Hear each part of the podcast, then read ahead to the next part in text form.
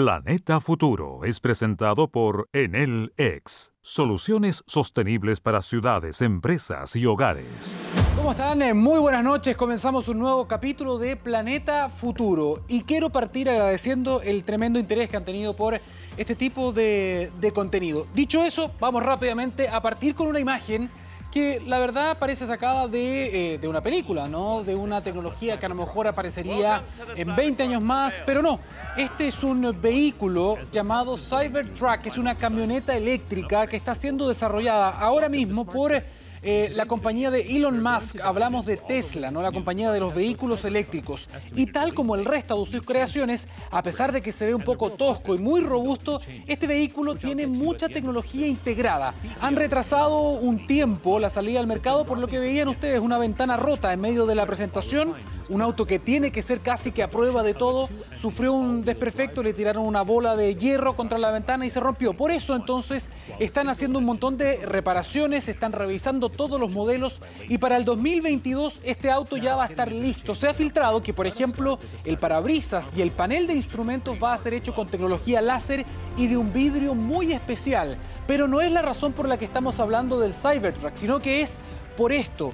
Fíjese que ya hay 250.000 unidades pre-reservadas y una empresa, conociendo que ya hay una alta demanda, ha desarrollado este modelo que va a usar el Cybertruck y se llama Lander. Es una especie de casa rodante, pero muy tecnológica que va imbuida en este vehículo de, de Tesla, de Elon Musk. Y ustedes pueden ver acá, se aumenta, ¿no? Se amplifica su tamaño de manera telescópica, tiene espacio para tener una oficina, para tener sillas, una cocina, todo esto eléctrico, ¿no? Tiene un techo de paneles solares, las sillas se convierten en cama, incluso tiene hasta, hasta ducha, tiene una antena de internet. Adivine, internet de Starlink. Es decir, si yo tengo esta casa rodante, podría tener internet, ver películas, etcétera excepto en todos lados, excepto en la Antártica, pero en todo el resto del mundo podría tener internet. Esto es el futuro de las casas rodantes y ahí están los paneles solares que alimentarían la operación de esta camper. Sin duda alguna, un tremendo avance que ya está también siendo preordenado. Es impresionante.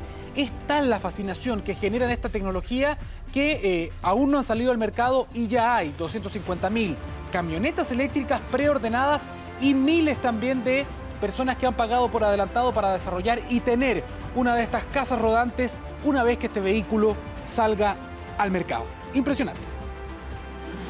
Cuando pensamos en el futuro del planeta, cuando pensamos en el aumento de las temperaturas, en el cambio climático, no hay otra solución. Junto con descarbonizar la energía, también tenemos que dejar de quemar petróleo, dejar de quemar carbón. Y en el transporte, el transporte es responsable de gran parte de, de este tipo de emisiones. Por eso que la electromovilidad es una de las grandes soluciones actualmente disponibles en el mundo.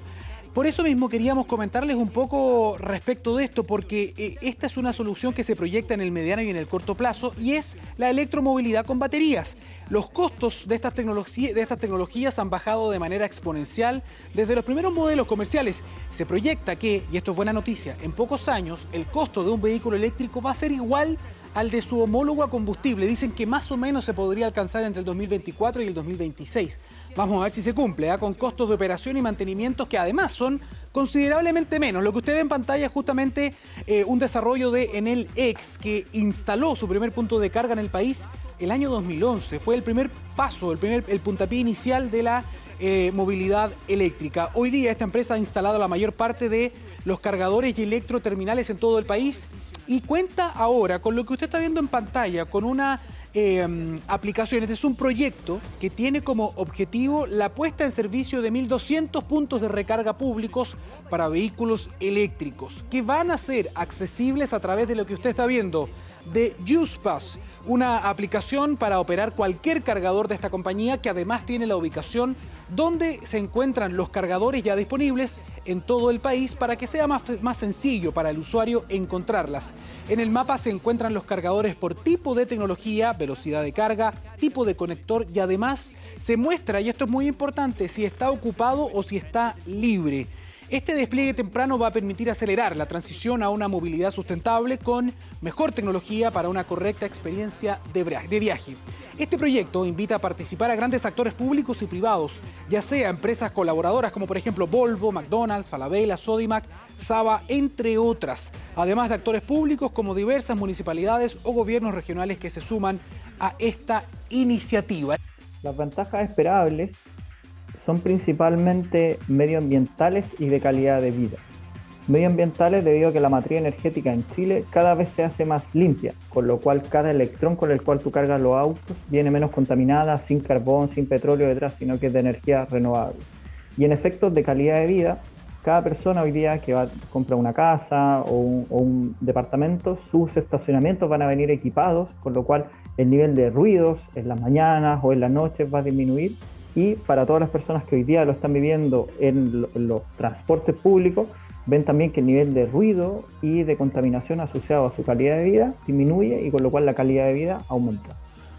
Para cerrar, hablemos de plazos. Esta infraestructura de carga estaría lista para el año 2025. ¿Por qué? Porque se espera que el año siguiente, es decir, el 2026, tengamos más o menos 80.000 vehículos eléctricos que van a requerir justamente de estas eh, tecnologías alrededor de todo Chile, con lo último, cargadores medios, cargadores rápidos y cargadores ultra rápidos.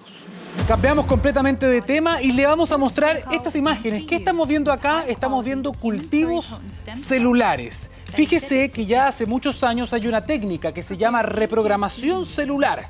¿Qué es lo que hace? Que, por ejemplo, si los científicos quieren estudiar un tratamiento, un fármaco, o hacer una biopsia, o tomar algún tipo de tejido eh, real de algún, de algún animal, lo que tenían que hacer lamentablemente era trabajar con modelos animales, no con ratones y otros tipos de modelos. Sin embargo, con la tecnología de la reprogramación celular, ellos pueden tomar una célula de la piel de cualquier persona, reprogramarla, convertirla en una célula pluripotencial y generar pequeños órganos que están revolucionando la biología hoy día en todos los laboratorios del mundo. Estos se llaman organoides.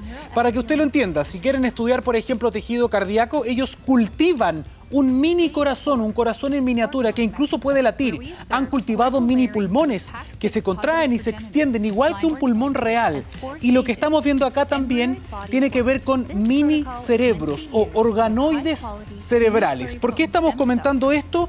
Porque en medio de un trabajo de científicos internacionales estaban trabajando con estos pequeños cerebros de muy muy pequeño tamaño que solamente tienen 100.000 neuronas y que incluso hacen sinapsis. Bueno, ellos se sorprendieron porque estaban trabajando justamente con estas masitas de neuronas y desarrollaron esto que usted está viendo acá.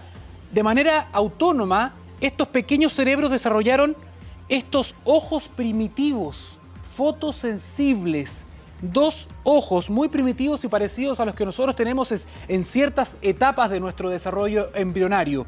Esto los dejó realmente impactados. Pequeños cerebros de laboratorio que desarrollaron sus propios ojos, ¿Por qué esto es tan importante y por qué ha dado tanto que hablar en todo el mundo?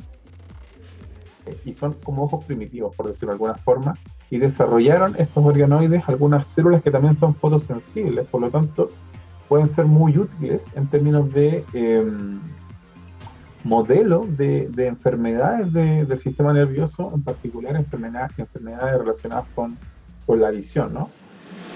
Volvemos a nuestro país y queremos presentarle a un robot chileno que está siendo exportado. Bueno, ya está en muchos países del mundo y esto va un poco a contrapelo. Siempre mostramos robots que vienen desde afuera, hacia Chile, pero en este caso es al revés. Este robot se llama Cipedi y fue desarrollado por ingenieros e ingenieras de la Universidad Católica el 2017. Ha ganado un montón de premios y la noticia es que ya está siendo exportado en diferentes países del mundo, ha llegado a mercado norteamericano, ha ganado un importante premio de transferencia e innovación tecnológica. Usted dirá, ¿qué es lo que hace este robot?